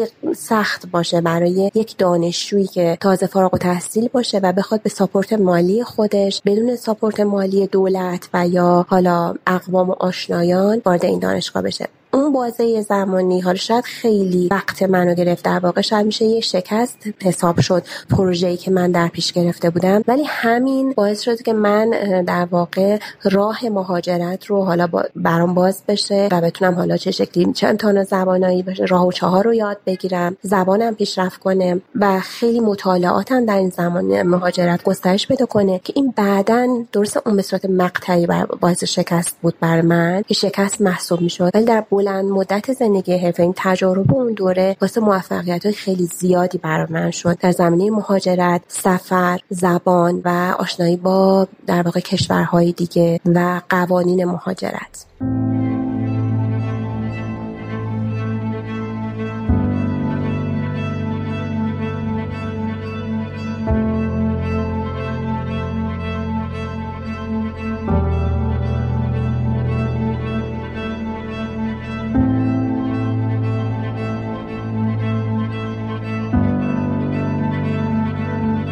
کاوه کازمن هستم و متخصص رادیولوژی فک و صورت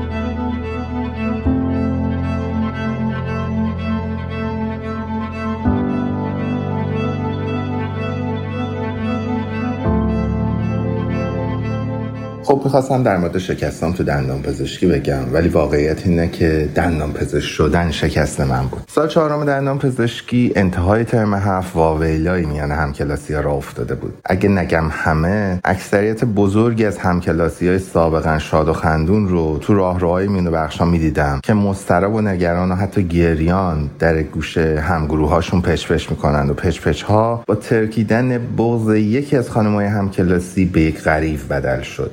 مواجهه با بیمار تو ترم هفت برای دانشجویان که به مدد تسلط بر زیست و ریاضی و شیمی و رتبه های دو رقمی وارد رشته دندان پزشکی شده بودن تکان دهنده بود. راستش خودم هم یکی از این دانشجوها بودم و این حال بد رو از روز اول ترم هفت تجربه می کردم اما چون در جمع بچه های خوابگاه نبودم و خیلی با هم کلاسی تهرانی مشنه شده بودم این سفر هولناک درونی تنها مونده بودم و فکر می کردم ناتوانترین شکست خورده ترین و ناامیدترین آدم روی زمینم این بود که یک شب تحت فشارهایی که از جاهای دیگه هم اوورلود شده بود توی خونه دانشجویی که پدر کارمندم به سختی برام تهیه کرده بود زدم زیر گریه و طبق معمول پیکان حملات متوجه پدرم بود چرا بدبختم کردی؟ چرا نذاشتی برم انسانی؟ چرا نذاشتی برم حقوق بخونم؟ خب واقعیت اینه که پدرم به هیچ وجه اعمال فشار عیان و مستقیمی به من نمی‌کرد. و به نحو هوشمندانه ای کاری که کرده بود این بود که تمام مشاورینی که من برای انتخاب رشته داشتم رو باهاشون لابی کرده بود و قانعشون کرده بود که برای من انتخاب رشته پزشکی یا دندان پزشکی بهترین حالت ممکنه. و اونها هم به شکل هدفمند به مشورت داده بودند و من رشته علوم تجربی رو انتخاب کرده بودم. البته ناگفته نمونه تصورم از حقوق و وکالت. اون روزها وکلایی بود که توی فیلم های خارجی مقابل هیئت منصفه از حق و عدالت پاسداری می‌کنن. امروز می‌دونم که بخش بزرگ از حرفه وکالت یا بهتر بگم بخش بیشتر پولدرارش یه جور زد و بند و کارشاخ کنی شده. اون مواجهه تکان دهنده یه زجر مدام بود. هنوزم فکر می‌کنم من توی یه رشته علوم انسانی خیلی بهتر عمل می‌کردم. یا حتی پزشکی و گرایش های مثل روان پزشکی فرصت های بهتری رو پیش رو میذاشت. تو تمام سالهای بعد از زیر کار در رفتن ها توی بخش ها و یاد نگرفتن و استرس مدام همراه هم بود تا رسیدیم به سربازی.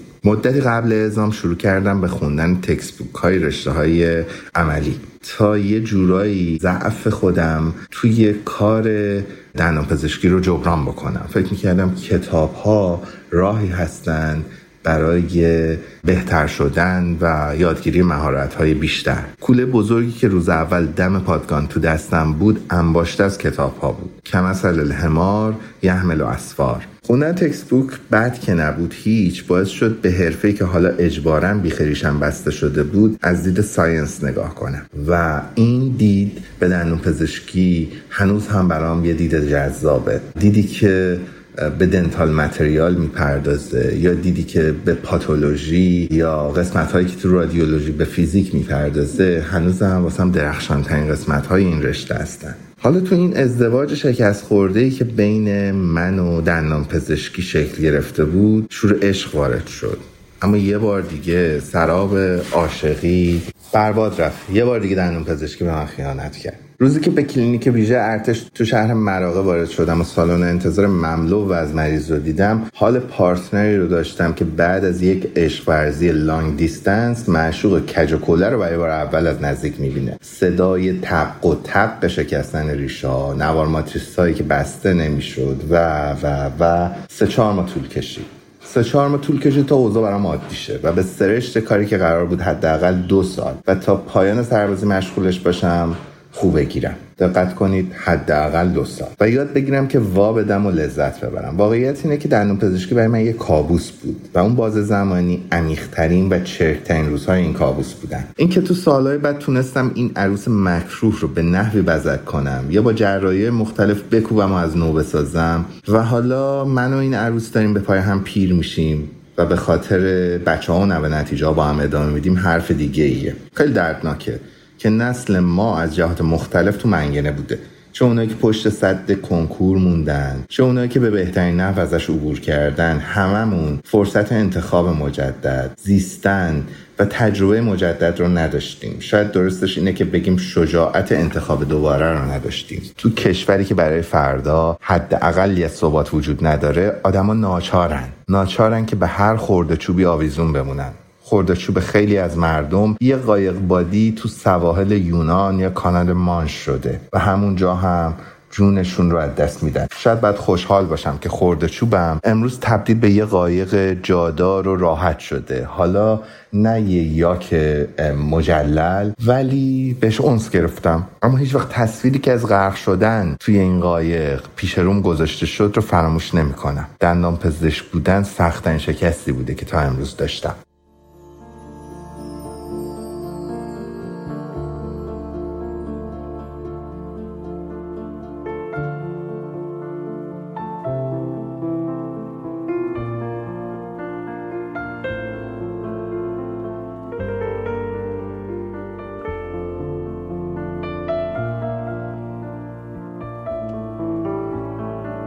سلام من فیروزه گلی سرخی هستم. امروز می‌خوام در مورد تجربه شکست صحبت کنم.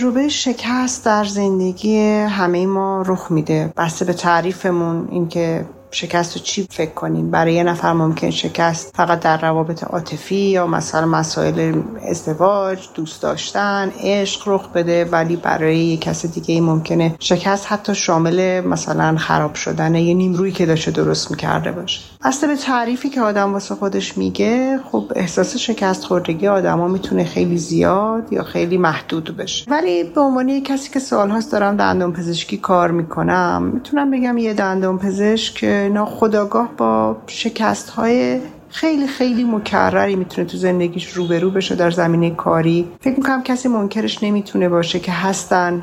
از بعضیشون خبردار میشیم از بعضیشون خبردار نمیشیم. ولی یک مرز باریکی وجود داره. اونم اونجاییست که شما این شکست ها رو شکست شخصی تر قلم یا اینکه می‌تونین از این در واقع وضعیت روحی خارج بشیم و این شکست ها رو به عنوان تجربیات کاری در نظر بگیریم. من فکر کنم برای دندان پزشکا این نقطه خیلی بزرگیه. گاهی وقت زود رخ میده که به نظر من خوشبختن اون کسایی که دندان پزشکایی که بتونن زودتر کشف کنن که این شکست های کاری شکست شخصیتیشون نیست و راهی واسه جبران کردنش وجود داره و اینو تمایز بدن از شکست های شخصیتیشون. چند سال پیش من یادم یک مقاله از من خواسته بودن در مورد رشته و کار دندان پزشکی پزشکی. علیرغم میلم وقتی من این این مقاله رو می نوشتم خیلی احساس ناامیدی می کردم چون احساس می کردم یکی بزرگترین چیزهایی که در این شغل خواه نخواه وجود داره ما برای یک بافت فناپذیر در یک محیط بسیار طوفانی سرد گرم اسیدی بازی پر از فشارهای بایت و خیلی خیلی عواملی که یعنی شما اگه بخواید یه سازه مثلا مثلا بتونی توی یک دریا بسازین هیچ وقت با همچین چیزهایی حتی روبرو نیستین. ولی در دهم با یه محیط خیلی خیلی پیچیده مشغول ساخت و سازی هستیم که واقعا با همه عوامل می جنگیم با بزاق با خون. خیلی به نظر سلح شورا نمیاد. خیلی دونکی شطوار این تعریف. ولی وقتی جزئی بهش نگاه می‌کنین یه همچین چیزیه. ولی برای یک بافت فناپذیر و واسه بیماری که می‌تونه از در مطب شما بره بیرون و مثلا یه هفته باشه رفته سفر و مسواکش اصلا یادش رفته یا اصلا اهمیتی واسش نداره یا فکر می‌کنه بالاخره دکترم درست می‌کنه. حتی اگر همه این کارا رو بکنه خودش هم مثل ماها انسان ها به هر حال فناپذیره و اون موقعی که این مقاله رو می نوشتم احساس که اوه چه کار عباسی دارم می‌کنم. این حس خیلی بدی بود.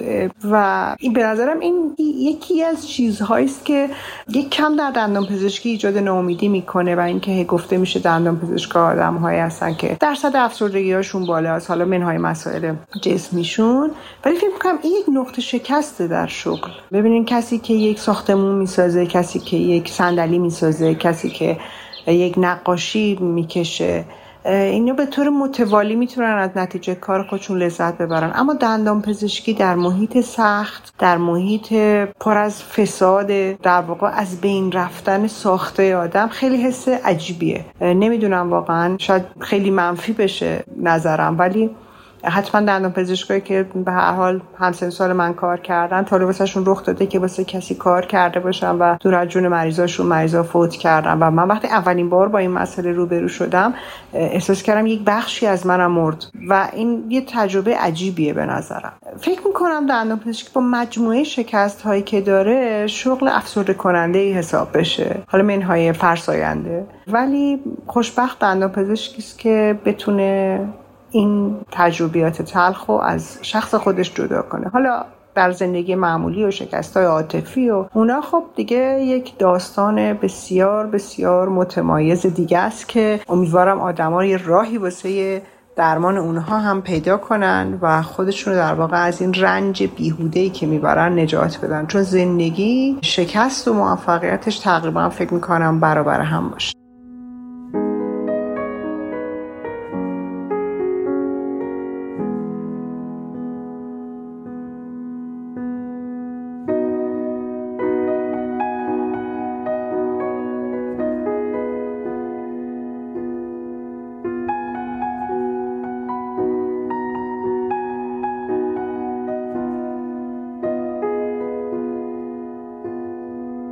من مسعود زیرکی کسی هستم که در یکی از تلخترین روزهای زندگیم در صبح مزخرف پاییزی آبان 1396 گوشی رو برداشتم و زنگ زدم به دوست استاد بزرگواری و تا ایشون گوشی رو برداشتن حق حق زدم زیر گریه.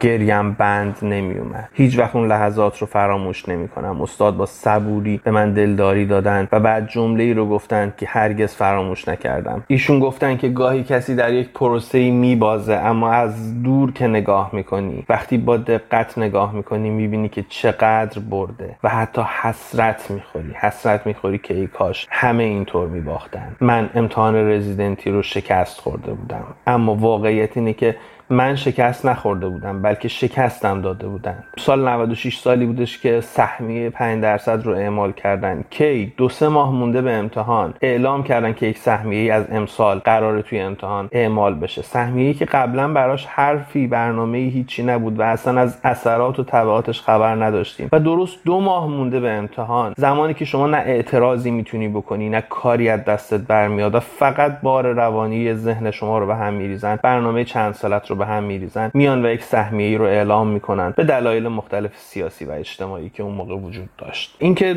این سهمیه اعمال شد اون سال خیلی ها با رتبه های خیلی خوب قبول نشدن و من هم یکی از اونها بودم. وقتی برای انتخاب رشته رفته بودیم توی مؤسسه پارسه جام خیلی خوب بود توی جدول انتخاب رشته. رتبم رتبه خوبی بود و تقریبا مطمئن بودم که بالاخره یکی از این گزینه های پیش رو به راحتی قبول میشم و باورم نمی‌شد که قبول نشم. امکان نداشت. چطور ممکن بود؟ چطور همچین اتفاقی افتاده بود؟ فهمیدم که همه چیز از اون سهمیه ای که ما از تبعاتش و اثراتش خبردار نبودیم آب می‌خوره و در واقع اون سهمیه است که کمر من و خیلی های دیگر رو شکسته. اما این فقط ظاهر قضیه بود. استادم درست می‌گفت. زمان گذشت. زمان گذشت و ما فهمیدیم حداقل من فهمیدم که چقدر برده بودم. واقعیت اینه که بازنده این روند حق کشی این نامردی محض که دو ماه مونده به امتحان میان یک قانون می‌ذارن و به سرعت هم اجرا می‌کنن. اونم تو سرزمینی که خیلی از قوانینش تصویب میشه و ماهها بعد هم اجرا نمیشه. بازنده این بازی بزرگ ما نبودیم. کسانی بودن که می‌خواستن ما رو از دانشگاه و از محیط علمی دور بکنن. به زعم خودشون شاید موفق بودن. اما طبعات دور کردن آدم هایی که شایستگی علمی داشتن آدم هایی که تشنه ورود به محیط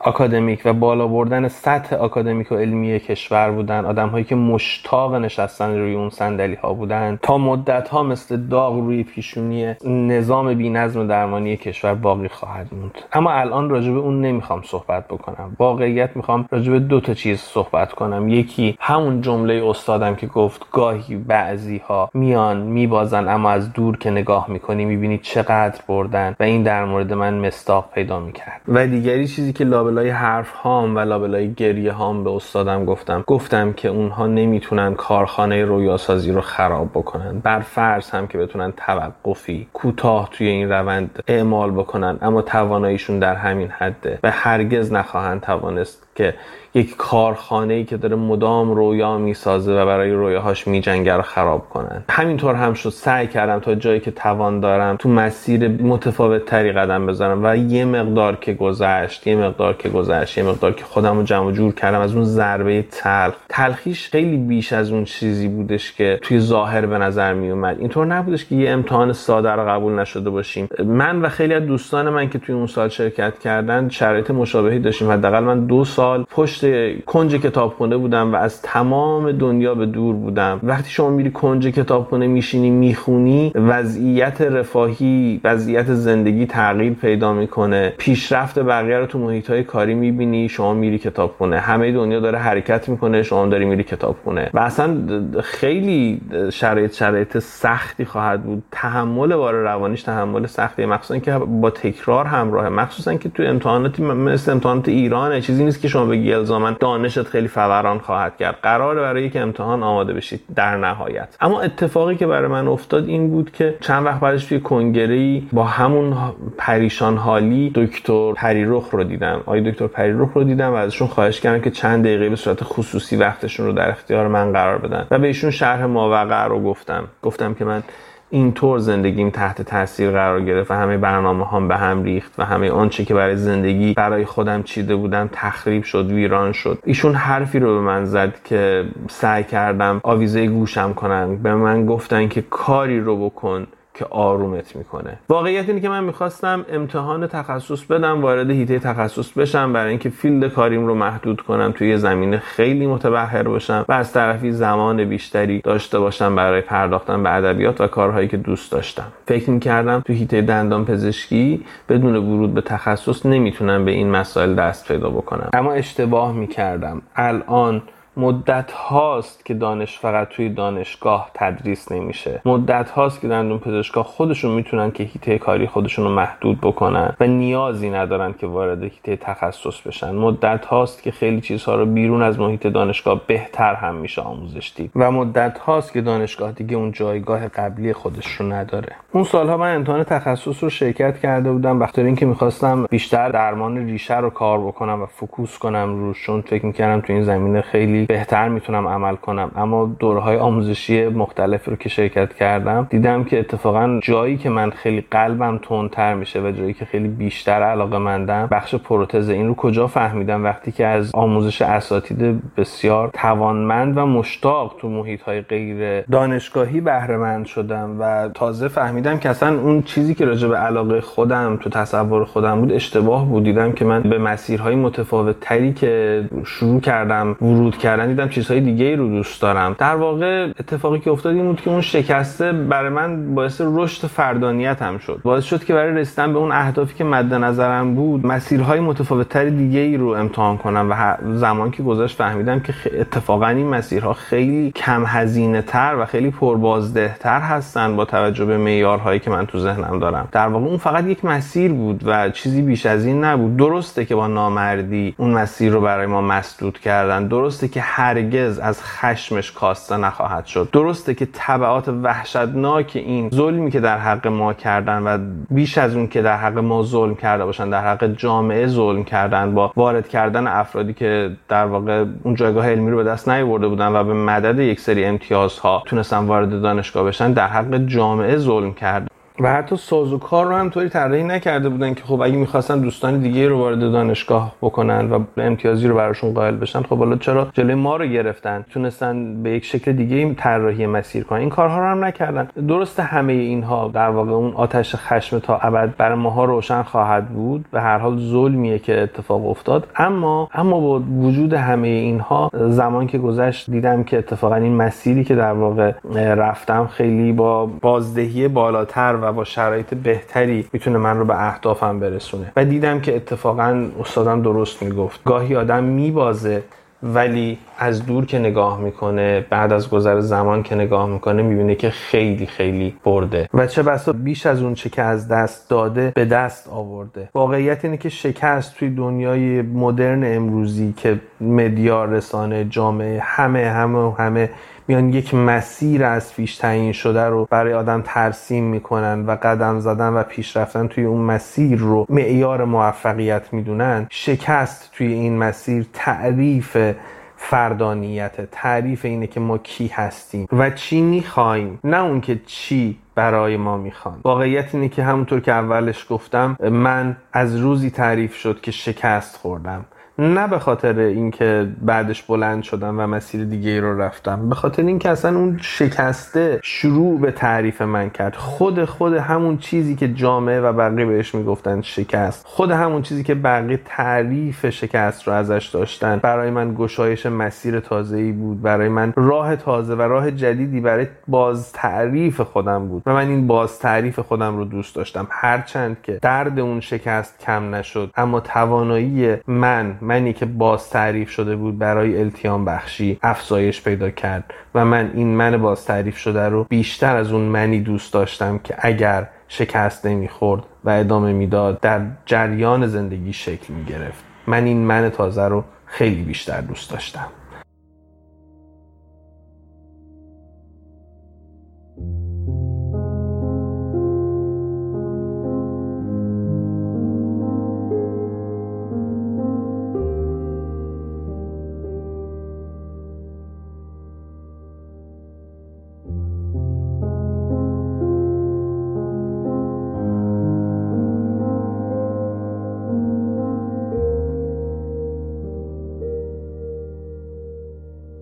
من سارا هستم سارا مرادی و در حال حاضر دانشجوی سال دوم مقطع مستر تو رشته Health Research Methodology تو دانشگاه مکمستر کانادا هستم.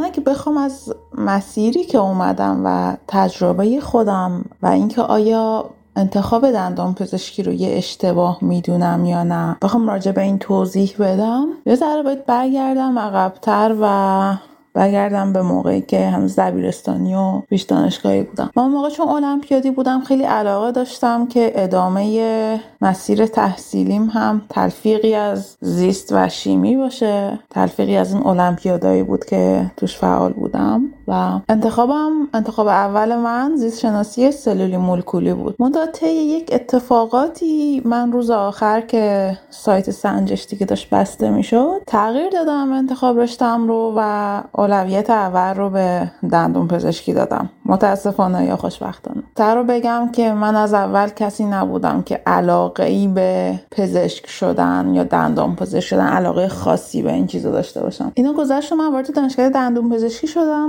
من توی همدان درس خوندم دانشگاه علوم پزشکی همدان. اونجا گذشت علوم پایه داشت تموم می‌شد ترم آخر اگه یادتون باشه ترم چهار علوم پایه فانتوم گچ فانتوم مورفولوژی رو ما میدن که من اونجا فهمیدم که کلا هم پس معرکه است و دیدم که نه من واقعا از این رشته خوشم نمیاد در که تا تش اینطوری باشه که بساتمو جمع کنم و برم. تو این گیرودار بودیم و من مشغول پر کردن فرمای انصراف از تحصیل بودم. اینور اونور مشورت گریه و زاری فکر کردن زیاد و در نهایت به این نتیجه رسیدم که یک شانسی بدم من دوره تحصیلم رو تموم بکنم و اگر کماکان علاقه به دندان پزشکی نداشتم و ازش متنفر بودم اون موقع برای مقطع بعدی برم سراغ چیز دیگه. ولی خب برای اینکه همچین فرصتی داشته باشم من باید همزمان با دوره دانشجویی مثل بقیه حالا بایدهای عملی و تئوری و فلان و بیسار باید می‌تونستم که یک رزومه تحقیقاتی هم برای خودم دست و پا بکنم و محض اطمینان به قول این خارجی ها just in case این رو داشته باشم که اگر زمانی دیدم نه واقعا دندان پزشکی انتخاب من نیست بتونم با کمک اون apply کنم و وارد حالا field تحقیقات بشم. سال سوم دوره عمومی بود که من با یک دوست و استاد عزیزی از انگلیس آشنا شدم آقای دکتر رواقی که حدس می‌زنم از شنوندگان این پادکست باشن از همینجا بهشون سلام میدم. من با ایشون آشنا شدم و با کمک ایشون کم کم الفبای حالا research رو یاد گرفتم پیگیری کردم. چند تا مقاله حاصل این همکاری بود و دانش آماریمو حالا زیاد کردم و در کل وارد حیطه تحقیق دندان پزشکی. اونم توی فاز جامعه نگر و public dental health شدم. و خب همزمان کارهای دانشگاه هم پیش می‌رفت. تا اینکه من درسم تموم شد و برگشتم سنندج برگشتم شهرمون و اونجا رفتم طرح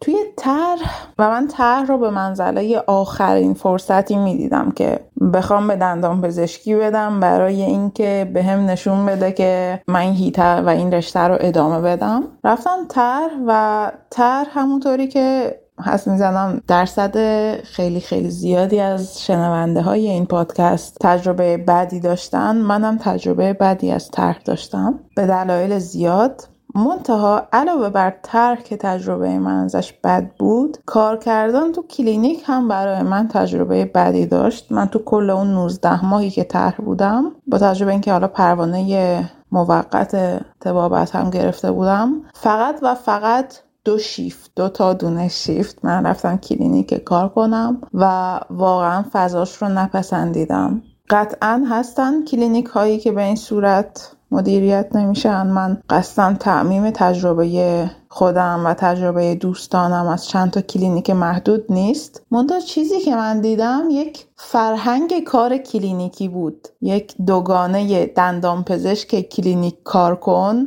و حالا دندان پزشک متعهد به textbook و چیزایی که از دانشگاه یاد گرفته بودی. این دوگانه من رو توی کلینیکم اذیت کرد و من ترجیح دادم که اونجا کار نکنم. انتظاری که از من توی اون کلینیک خاص بود و انتظاری که از دوستای نزدیکم توی یکی دو تا کلینیک دیگه توی شهرهای دیگه بود این بود که با توجه به اینکه load مراجعه کننده بالاست و با توجه به اینکه کلینیکه و مطب نیست کلینیکی کار کن. من فکر می‌کنم که لازم نیست که این جمله کلینیکی کار کن رو باز کنم و توضیح بدم. مطمئنم که همه شما متوجه منظوری که پشت این جمله هست شدید و احتمالا توی یک نقطه ای از زندگی حرفه ایتون به عنوان دندون پزشک به این جمله برخورد کردین. حالا یا کسی بهتون گفته یا کسی به کس دیگه گفته و شما شنیدید. به هر حال. تجربه من توی کلینیک هم جالب نبود و من مصمم شدم که تغییر جهت بدم و اپلای کردم و با توجه به اینکه رزومه قابل قبولی داشتم خیلی زود پذیرشم نهایی شد و در نهایت دو ماه بعد از تمام شدن هم من اومدم کانادا و اینجا تحصیلاتم رو شروع کردم. در حال حاضر کلا نه تنها که کار کلینیکی نمی کنم حتی کار تحقیقاتیم هم هیچ ربطی به دندون پزشکی نداره دیگه. خیلی عمومی تر و مربوط به مسائل جنرال تر توی هیته علوم پزشکی هستش. و راضی هم ازش. منتها اگر من فکر می‌کنم که انتخاب دندون پزشکی برای من انتخاب مناسبی نبوده من احساس می‌کنم که به خاطر ماهیت کار دندان پزشکی نیست به خاطر فضای دندان پزشکی توی ایران بود که من اون فضا رو به دلایل زیاد نمیپسندیدم. در نتیجه من نمی‌دونم چقدر ممکنه صحبت های من به شکست و اشتباه که موضوع این اپیزود از پادکست بر, بر بگرده. منتها بازم میگم توی کانتکست ایران برای من انتخاب مناسبی نبود.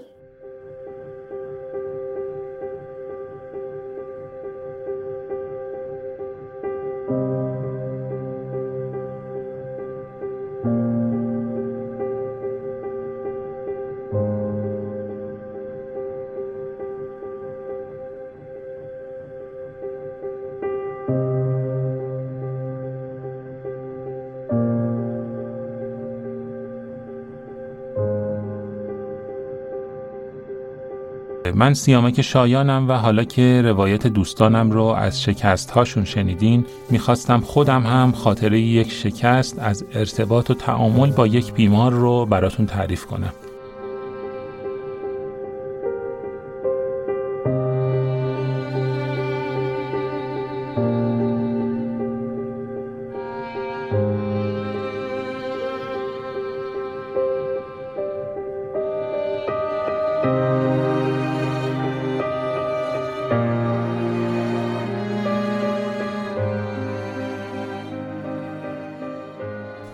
شکست معمولا در دل هر درمانی که شروع می‌کنیم وجود داره و یه احتمال برای وقوعش باید کنار گذاشت. اما اون چیزی که میشه ازش پیشگیری کرد شکست در ارتباط و تعامل با یک بیماره. ما معمولا در طول دوره تحصیل در دانشگاه برای نحوه رفتار با بیمار آموزش چندانی نمی‌بینیم و بعد از فارغ و تحصیلی توانایی خاصی در این زمینه نداریم. مهارت ما در برقراری ارتباط با بیمار معمولا به شکل تجربی شکل می‌گیره. اما خوشا به حال اون دندون پزشکایی که این تجربه رو با کمترین هزینه و مثلا با شنیدن و عبرت از تجربه بقیه به دست میارن. بیماری داشتم که یک خانم میان سال بود که همون روز اولی که پا به مطب من گذاشت انرژی مثبتی از اون نگرفتم. اما دلیل موجهی هم نمی‌دیدم که بخوام اون رو پذیرش نکنم و از زیر بار درمان شونه خالی کنم. اما چند جلسه که گذشت و بیشتر با اون آشنا شدم فهمیدم که در پذیرشش اشتباه کردم. قرارهای درمان رو دیر می اومد یا روزهایی که به موقع می رسید عطاب و خطاب می کرد که چرا من باید منتظر بمونم و وقت من ارزش داره. به همه چیز شک داشت و گیرهای علکی می‌داد. مثلا انتظار داشت پرسنل جلوی خودش ست درمان رو براش بچینن تا مطمئن بشه که اینها عوض شدن و مال بیمار قبلی نیست.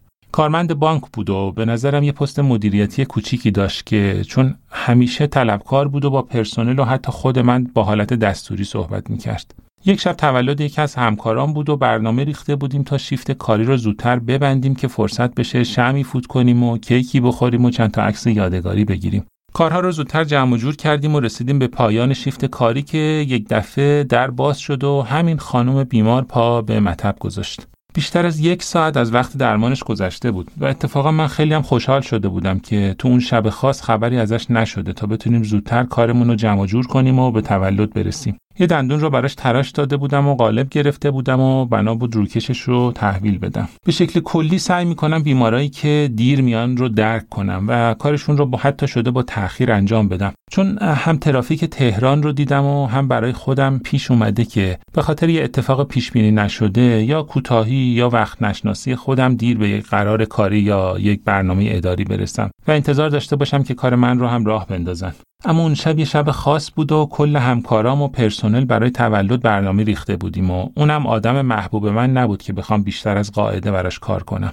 گفتم دیر اومده و من یه قرار کاری مهم دارم و باید برم و نمی‌تونم رو کشش رو تحویل بدم و باید یه روز دیگه بیاد. از بیمار اصرار و از من انکار. اما بیمار کوتاه نیومد و کم کم در فرم صحبتاش جدیتر شد و حالت دستوری و خشنی به خودش گرفت. اصلا انتظار این واکنش رو از اون خانم نداشتم. معمولا کسی که دیر می‌کنه می‌دونه تقصیر اونه و حق میده که ما وقتش رو بندازیم برای یه روز دیگه. نخواستم از تصمیمم کوتاه بیام و به همون نسبت جدی و مصمم جوابشو دادم و من اگرچه شخصیت تقریبا خشک و جدی دارم اما خیلی اهل چالش و پرخاش نیستم مخصوصا توی مطب خودم. می‌دونین که ما دندون پزشکا توی مطب خودمون خیلی آسیب پذیریم و همیشه از جنجال و مشاجره میترسیم.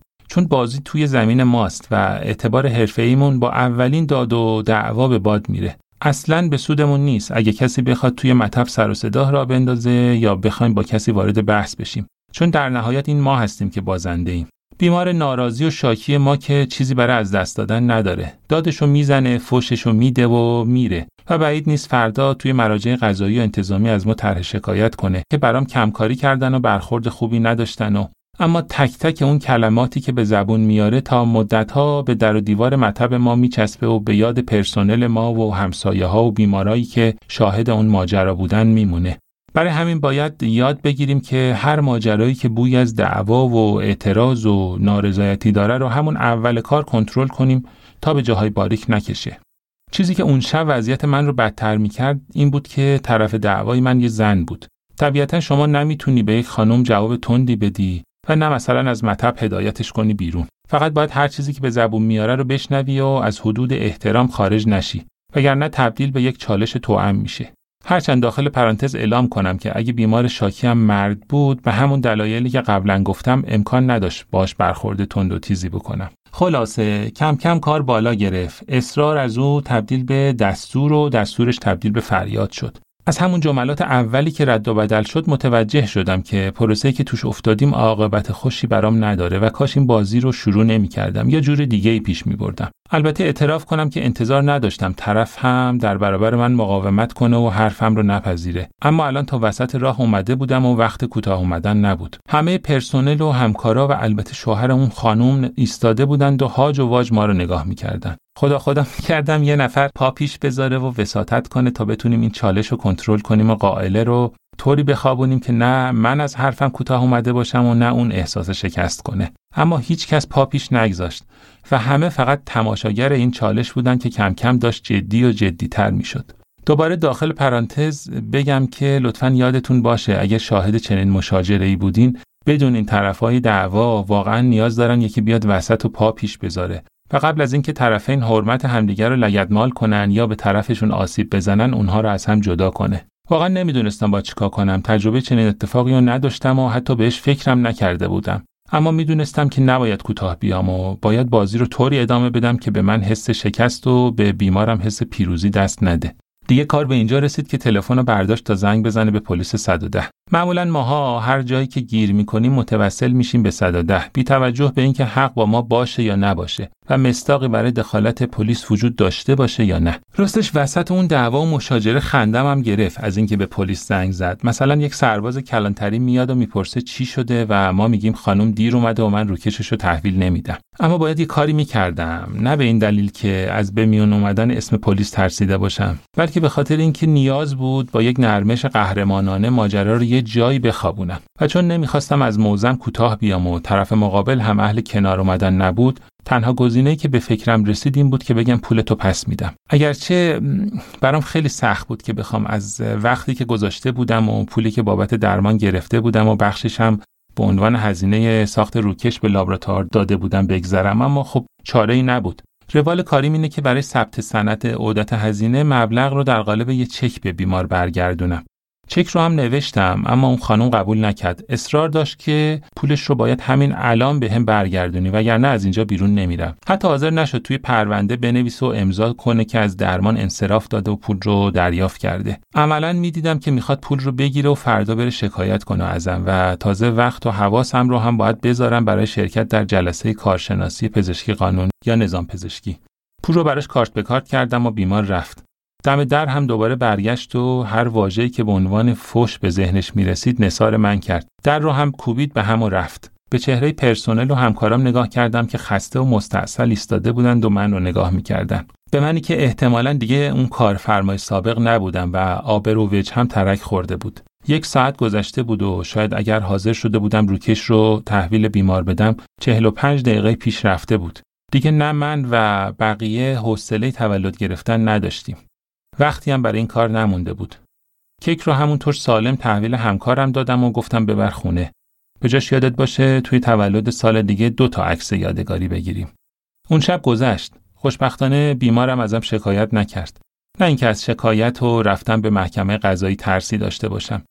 بیشتر خجالت میکشیدم که باید جلوی یک نفر یا چند نفر کارشناس پرونده اعتراف کنم که چرا و چطور کارم به این مرحله رسید.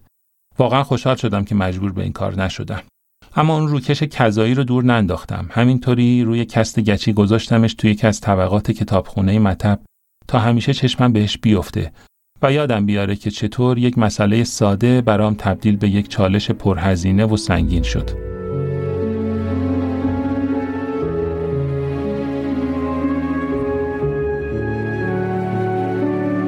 24 مین اپیزود بیستوری و 14 مین اپیزود میانی این پادکست بود که در تیر ماه 402 منتشر شد. مالک و صاحب امتیاز بیستوری پایگاه خبری دندانه است و من سیامک شایان اجرای اون رو بر عهده دارم. بیستوری در استودیو ستا ضبط میشه و زحمت edit صدا و ساخت motion graphic ها رو شهاب خوشکار می‌کشه. طراحی هویت بصری بیستوری و پوسترها و محتوای گرافیک رو محسن مشایخی بر عهده داره و موسیقی تیتراژ پادکست هم از ساخته های دوست و دندانپزشک هنرمند دکتر محمد شیخیه ممنون میشم برای ارتقا و بهبود بیستوری ما را از نقطه نظرات خودتون بهرهمند کنید و با معرفی پادکست به دوستان و همکاران به ما برای ادامه مسیر انگیزه بیشتری بدید. امیدوارم روزی برسه که حال دل همه ما خیلی بهتر از امروز باشه. چون ما به داشتن امید محکومیم.